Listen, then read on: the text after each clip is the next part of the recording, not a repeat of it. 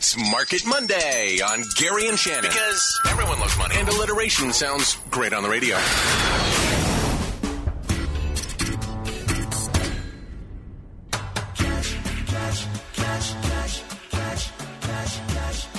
KFI AM 640 more stimulating talk. It is the Gary and Shannon show. Bryan Suits filling in for Gary, and it is Market Monday. Let's bring her on board. Rebecca Jarvis, ABC News uh, chief biz tech and uh, economic correspondent, host of the No Limits podcast, a terrific podcast. Uh, hey, Rebecca, we've never spoken, but speaking of tech wise, have you seen that the new trend in Silicon Valley is to have chickens? Did you see that Washington. Post article? Yes. Isn't this wild? This is our new world. We're going back to basics. No, I I have chickens, You have chickens? but we live. I live up in the mountains, way north of LA. I mean, we we have you know a rooster, which you you don't want a rooster in Pacific Heights, in the middle of San Francisco. But yeah, very very wealthy tech people. That's the the the new the new Tesla is a chicken. So now you have a business plan, basically. You go in there and you teach them how to handle these chickens. You could make millions off of this. Yeah, no, absolutely. No, it's my, my daughter. By the way, go to go to uh, Raise Farm Eggs on Facebook, and uh, you can make an appointment and buy some eggs.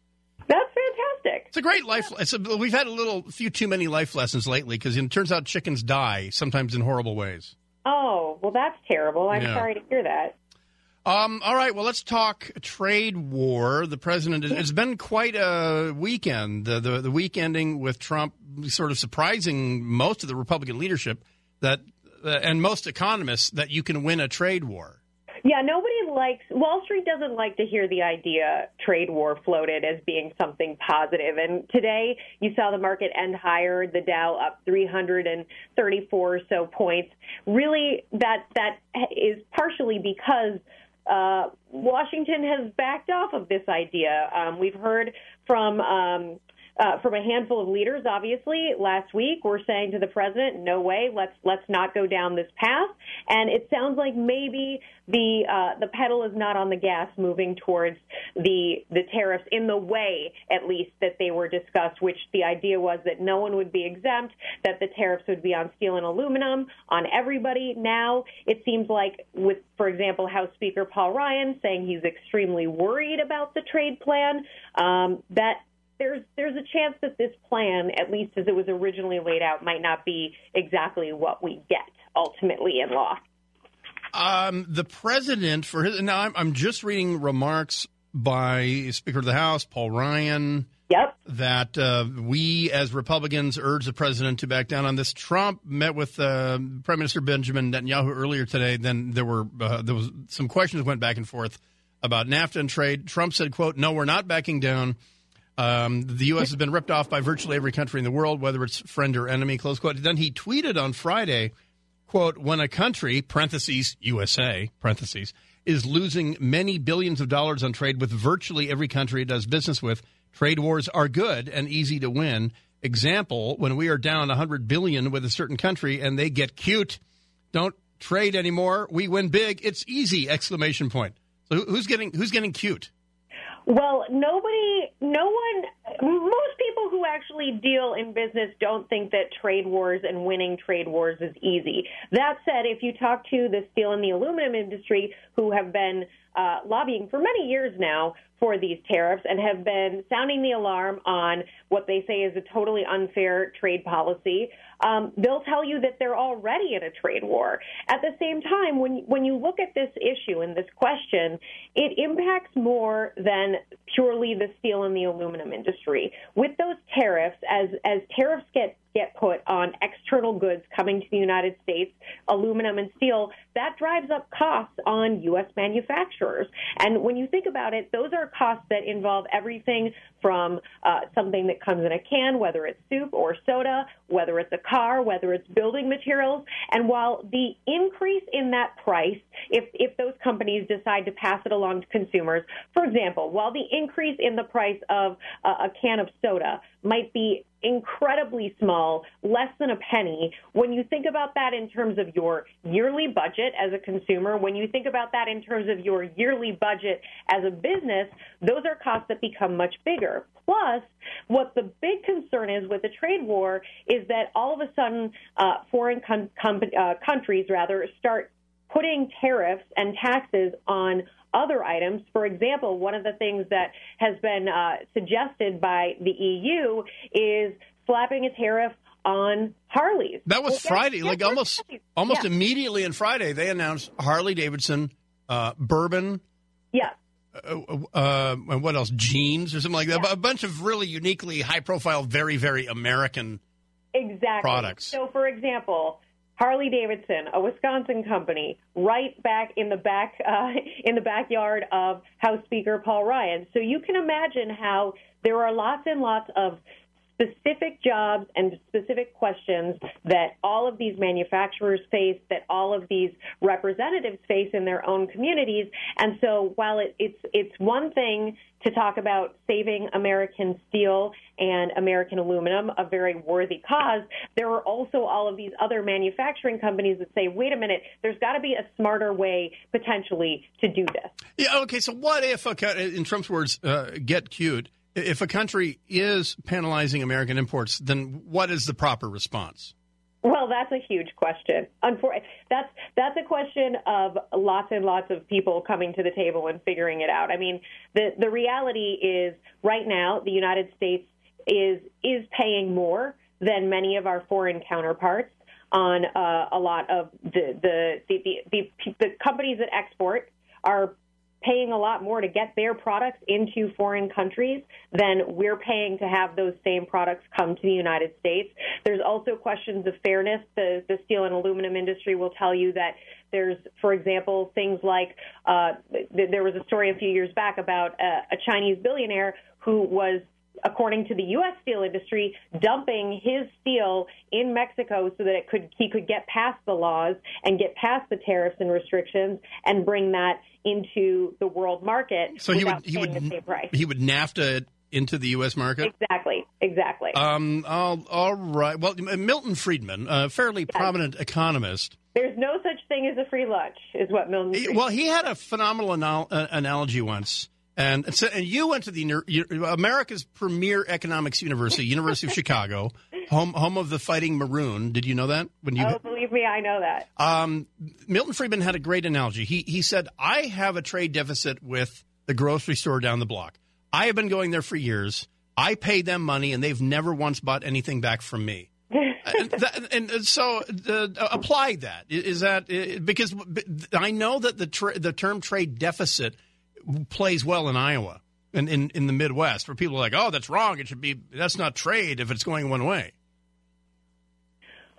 Well, it's a global economy now, and it's very difficult to get around the fact that it's a global economy. While globalization has definitely been unfair, as well as technology, to specific groups of people and specific industries, it's very hard to sort of peel back all of the layers of globalization. And while some policies are aiming to do things like that, for example, tariffs would aim to, to help make it more fair the way that it all works, because it's so intertwined at this point, it's not as seamless as just slapping that tariff and, and making things more seamless and, and, and making the world more fair. Uh, all right, we'll take a break. Rebecca Jarvis, ABC News, Chief Business Tech and Economics Correspondent, talking to us about uh, the market and uh, looming trade war. The president saying uh, they're good. That and more coming up right after this.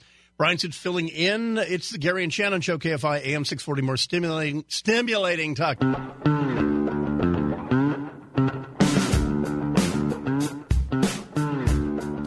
KFI AM 640, more stimulating talk. The Gary and Shannon Show. Bryan Suits in here until uh, 2 o'clock, and John Ken.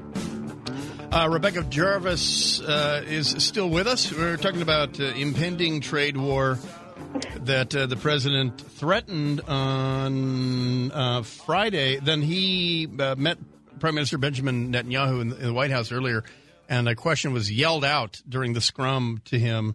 And this is there's a now I don't know if you've heard this, Rebecca, but there's a lot of murmuring in this. But what what you're going to hear is Trump saying there won't there won't be a war. There's no war, bad war, not going to be a war. So this is this is Trump saying there's not going to be a trade war. Thank you. I don't think you have a trade war. No trade war? I don't think so. I don't think you're going to have a trade war. No. All right. So there you go. He says so. Friday he said trade wars are good and you can win them. Today he said I don't think you're going to have a trade war. And then you see the market respond accordingly. And yeah, what did it did it suddenly do? The Blue Angels and start heading for the sky, or what? No, I wouldn't say that, but I think that um, that definitely helps the the response over the weekend, not just the president's response, but the response over the weekend.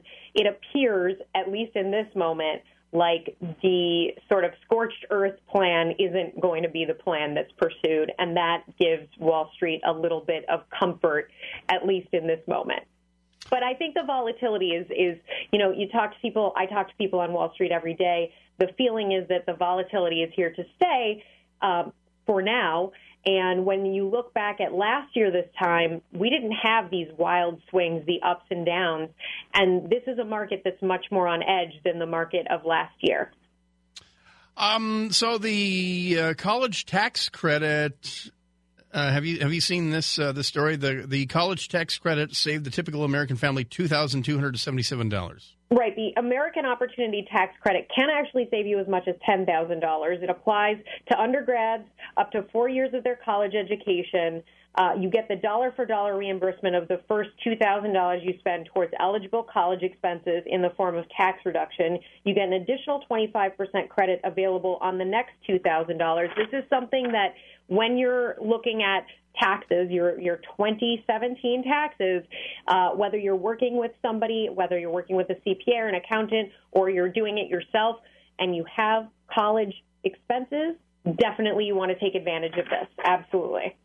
Um, and uh, Cal- by the way, I, I, don't know if you know this, but Cal- Californians, people who've never actually shopped around uh, to other colleges, are unaware of this. But the state of California is a pretty damn good deal for oh, college. Absolutely. Any by the way, if you're the home state advantage tends to be a really good deal. If you're I mean, if you're looking for the lowest price um, university institution, going in state tends to be one of the best options. And, and of all states, California beats the, the rest of them. Yeah, it's a yeah. different league. To go to community college here, where mm-hmm. basically you pay a parking fee and mm. and then feed of like out of Santa Monica College directly into UCLA. Like my my, my friend Kennedy on, on Fox News at, at, at 5 p.m. Uh, Pacific mm-hmm. time, she went Santa Monica College and fed right into UCLA. Um, and I mean, it's a good, so I mean, t- of course, take the tax breaks, the whole thing. But whenever I hear Californians complain about the cost of tuition and the word Stanford, you know, is not in the sentence, and they're talking about in state, they have yeah. no idea. Yeah. Well, and I will say this as well if you are a top performing student and if you aggressively go out and seek scholarships, sometimes pursuing these private institutions like a Stanford, look, I get that the price tag is massive by comparison to in state tuition, but there are opportunities in some of these private institutions if that's your objective and you're a hustler and you can figure it out. A lot of these places actually have sizable amounts of scholarship money that is available, but you do have to aggressively look for it. And then I would also recommend going out and pursuing, you know, those private scholarships, like, for example, from uh, your local, any local community bank. A lot of community banks have them, local organizations. Um, a lot of the time, if you're a kid and your parents have jobs, their employers oftentimes also give out scholarships. So some of that, while the cost is exorbitant, while there's 1.4 trillion dollars right now in student debt in this country, and it's uh, insane when you look at that number, there are ways that you can lower your own burden by. By, by God, I fished in Alaska. three three summers in a row. I yeah. paid for college by by yeah. crab and herring. Well, there you go. I paid for I paid for a lot of it through scholarships. I paid for a lot of it through summer work. Um, and um, and then and just also taking a job out of college. I took a job out of college primarily because of what it would pay me, not because it was my dream job. And I thought, okay, if I can like wipe the slate clean on debt after I take this job, then I can go out and pursue whatever job it is that I personally would love to do.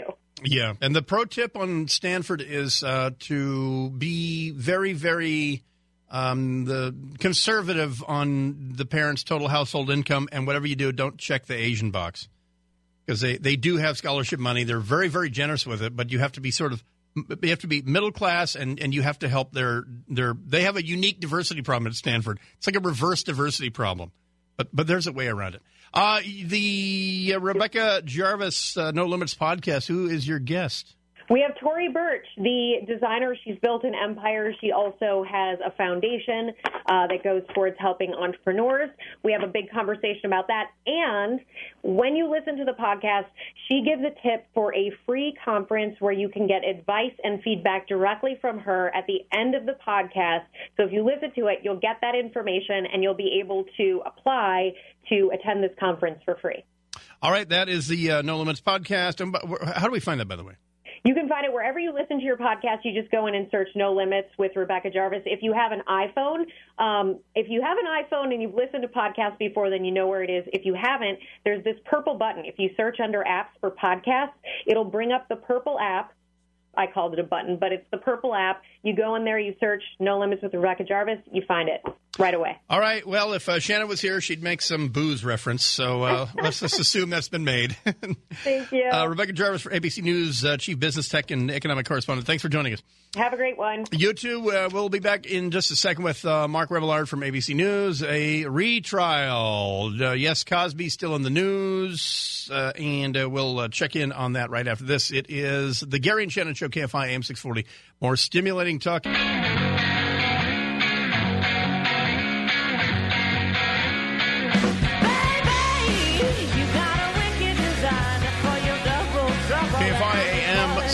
More stimulating talk. It is Gary and Shannon Show. Bryan Six filling in for Gary and Shannon. Uh, well, so with all this talk of Harvey Weinstein and potted plants and Hollywood and the whole deal, and, and all this confusion, we've lost track of how many people have been caught up in the pervalanche. And uh, one of the originators is uh, rearing its ugly head, and that is Cosby. Um, a Pennsylvania judge rejected a defense motion earlier today to dismiss sexual assault charges against comedian Bill Cosby, uh, agreeing with the prosecution. Uh, so let's check in with ABC's Mark Remillard, who is uh, there now. I I had recalled that there there is basically only one trial about one sexual assault. The rest have all uh, statute of limitations out. That's right. So That's right. Refresh me on this one. What, what was the defense? How how were they trying to get this thing thrown out before the trial? Well, so everything comes down to, at this point, uh, the date of when this alleged assault occurred. Andrea Constand, who is the accuser against Bill Cosby, says that the uh, that Bill Cosby drugged and sexually assaulted her in early January 2004. Says it couldn't have happened prior. Uh, uh, it couldn't have happened prior to January 20th, excuse me, because that's when her cousin moved in. So it had to have happened in January 2004. Now, the statute of limitations, though, comes down to uh, 12 years in Pennsylvania. And so uh, Cosby was arrested on December 30th, 2015. That would be 12 years from December 30th, 2003. So basically, the, the defense is arguing that uh, Andrea Constand hasn't given a firm date for when this occurred. It could have occurred before early January when she says it took place. And if so, anything that happened before December 30th, 2003 would then be out of the statute of limitations. So that's part of their argument. And they say that they've got new evidence showing travel documents and phone records that say Cosby wasn't even at home during the time that Andrea Constand says this happened. Uh, but this is now coming down to her testimony. And the judge, as you mentioned there, decided not to throw out uh, the charges and said, you know, we'll let the jury decide whether or not Andrea's uh, testimony in this case is credible. Now, what really remains to be decided is just how many accusers are going to be able to take the stand against Cosby. Prosecutors want up to 19 women to come up there and tell their stories, which have all really passed the statute of limitations. That's why there's no criminal charges and, in those cases. And these are the women; these are the known women who have come forward and accused Cosby of of similar uh, peccadillos. Yes, yes. Assaults. These are women who say, yeah, who say that he sexually assaulted them, that he uh, drugged them, these kinds of things. Yeah, that, that, that he's had so far over 50 accusers of similar behavior. Um, and, and but one of the issues at the center of today's motion was Cosby's defense attorney said that Andrea Constand, uh, that wit- witnesses say that a coworker says that she had uh, prior. Andrea Constand said she could earn money by making a false sexual assault allegation against a famous person, and then and then the the attorney said, "quote You cannot let your witness get up there and say something that comes from the moon." We're asking you to look at all the evidence. Close quote. Point in fact, yes, you can. That's, that's the thing. Is that's kind of the point of a trial. You can you can let a witness get up there and lose all credibility. Uh, Yeah, they get to yeah. say things that come from the moon. Then then your job is to show that statement to be false. Exactly, and the point is to back up that those claims. And and Cosby has said similar things in the past before about how you know uh, insinuations shouldn't you know lead to what he's gone through essentially. And but that's kind of exactly what allegations are, and then those allegations, uh, you know, eventually supported by evidence, go to trial. Uh, and so that's exactly the situation that he finds himself in. Uh, but uh, moving forward with this trial, basically, uh, it's set to start in April. Uh, jury selection in uh, late March. But as I mentioned there, whether or not we see dozens of women testify, I think remains the biggest question here, uh, and whether or not, as the prosecution wants, they want to set up this pattern of behavior that they believe exists over five decades, uh, while the defense essentially says, look, some of these allegations go back to the 1960s. That's practically in. How do you defend against something like that? How do you, know? And so there, we may see the trial get pushed back because the defense says that if they allow these other women to testify, they may request that the trial gets pushed back so they can further investigate those claims and, and build their defense. And and I mean, talk about piling on. I mean, what are the odds that there is anyone in the jury pool, anyone with a body temperature who can actually be a registered voter who actually is unaware that that Bill Cosby almost single handedly started the pervalanche? Well, yeah, that's a good question. Exactly, um, and I think that was part of um, in, in any trial like this that takes place with such a big celebrity is the question of where the trial should take place. How much should jurors know about uh, the case before they're able to serve on a jury? And that's something that when jury selection begins later this month, should the trial still continue on its current path, uh, that's something that you uh, you would imagine his defense would certainly be asking of jurors. Is you know, it doesn't mean that they have to know nothing about the case to sit on a jury. You can know something about the case. I think what it really comes down to is more about whether or not uh, what they know about the case may mean that they're Im- na- now can no longer be impartial. Uh, and so we've seen that with other big cases with big celebrities in this way. Uh, but you're right. Anybody with uh, anybody in Pennsylvania most likely knows exactly what's happened with uh, a guy who's been seen as America's dad for 50 years. All righty. Well, there we go. The uh, you may have forgotten the past, but the past hasn't forgotten you, as uh, we're all reminded again. Uh, Mark Remillard from ABC News. Thanks for joining us. Thank you. All righty. Uh, when we come back, former Trump aide Sam Nunberg was subpoenaed to testify on Friday. Uh, uh, apparently, a couple hours ago, uh, about an hour and a half ago, he went crazy and he called Katie Tur at MSNBC. Then he called CNN. And as we speak, he is going and doing the rounds, making some really wacky statements. And we'll uh, check in on where we are uh, on that. We're we're hours away from Hannity. I think it's probably a slam dunk. He'll be there too. But what he said to MSNBC's Katie Tur is uh, fairly eye popping. We'll have that for you when we come back. Sam Nunberg, former uh, Trump aide. That and more coming up. It is Gary and Shannon Suit filling in for the duo. They'll uh, maybe be back tomorrow. We don't know. KFI AM 640, more stimulating talk. Boy, you can cool it down. Not here to fool around. Just wanna dance, dance, dance, dance, dance, dance. I know you want me, but I don't care, baby. Just KFI AM 640, more stimulating talk. It is the Gary and Shannon Show. Bryan Suit filling in for Gary and Shannon. I'll be back tomorrow here at uh, 10 a.m. and Gary and Shannon will fill in for Bill Handel on uh, the morning show. Well, is self-immolation redundant? Doesn't immolation mean burning yourself? Uh, Mediaite is asking uh, that amongst uh, other questions. Former Donald Trump aide Sam Nunberg called into MSNBC uh, just a few hours ago for what turned out to be a wild interview on the Russia investigation. Then he called into CNN. Um, and uh, he, he appears to be melting down. And uh, he makes it clear that he's, he's not a fan of Donald Trump.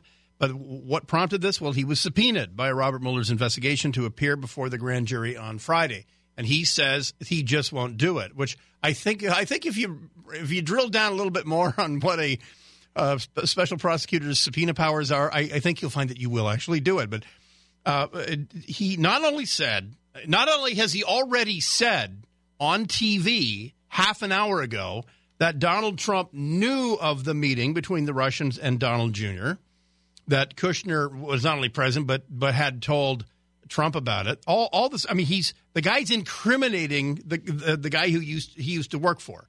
Um, uh, that would be Donald Trump. So this is uh, the audio that MSNBC just put up, and the uh, th- there's a reveal here where he he reveals that he's no fan of Donald Trump, and he feels slighted and thrown under the bus by Trump. But no way is he handing over these emails to the Mueller investigation. Breaking news to report. Former Trump campaign aide Sam Nunberg has been called before the grand jury, now says he will refuse to go and says he'll refuse to cooperate with handing over any documents. Uh, Sam, you join me on the phone. Are you there? Hi, Katie. How are you? Why are you saying no? Because what they sent me was absolutely ridiculous. They wanted every email I had with Roger Stone and with Steve Bannon. Why should I hand them emails from November 1st, 2015? Because that's how I was thinking work. about this today, Katie. I was preparing it. Should I spend 50 hours going over all my emails with Roger and with Steve Bannon? And then they wanted emails that I had with Hope Hicks, with uh, Corey Lewandowski. He goes on. Let me let me skip break? ahead here Don't want to cooperate? about 30, 30 seconds here, and he did. I just have this up? No, I didn't. Uh, all right, it's thinking. It's thinking. It's thinking. Uh, I want to get to the part here where he says, where he breaks the news to uh, MSNBC that uh, he is no fan of Donald Trump, which is very curious because he was uh, he was an aide on the uh, on the Trump campaign. Uh, and then here here's the part where um, this is from MSNBC. Let me get to this part here. The audio's not so good, but here here's what he's going to say. Katie Tur asked, "Do you think they have something on the president?" Here, this is the money shot. This is where what it all boils down to in his call to MSNBC. Do you think they have something on the president? And this guy, instead of hanging up, shutting up, lawyering up, decides to f up, and he says, "You'll hear him say, quote, I think they may. I think he may have done something during the election." Please, please. Oh well, I read you the transcript. Um, so anyway, that's that. That is the audio that was said on MSNBC. Uh, I I think they may. I think he may have done something during the election. Uh, and what and he already said earlier on MSNBC that Trump knew about that that Russian meeting. So this so I have no clue. If if you thought Carter Page that that pop eyed uh, f- uh, you know, former Trump associate who was part of the campaign. Now, if you thought he had television meltdowns, then uh, w- wait till you see what, what this guy is uh, is doing. And uh, you know, I'm I'm lucky. I've I've never been. Oh, here it is. Investigators, I want to hear directly from you. Do you think that they have something on the president? I think they may. Well, I think that he may have done something during the election, but I don't know that. But I don't know that.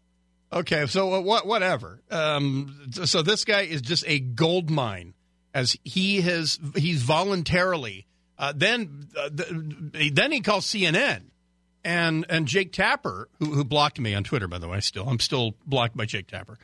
Uh, uh, got him to uh, effectively incriminate himself, and this this is a guy who says who, who says this is what this is what he said uh, to Jake Tapper. He said, "quote Trump very well may have done something with the Russians." Close quote. So, and, plus he thinks he's not going to be dragged. I mean, literally, if he, if you want to be, if you're subpoenaed and you want to be dragged in front of a grand jury, they will accommodate you. So anyway, this this aide Sam Nunberg, who went on to say, "I'm not a Trump fan because Trump dumped my mentor, Roger Stone. The guy says I am a uh, an, an acolyte of Roger Stone.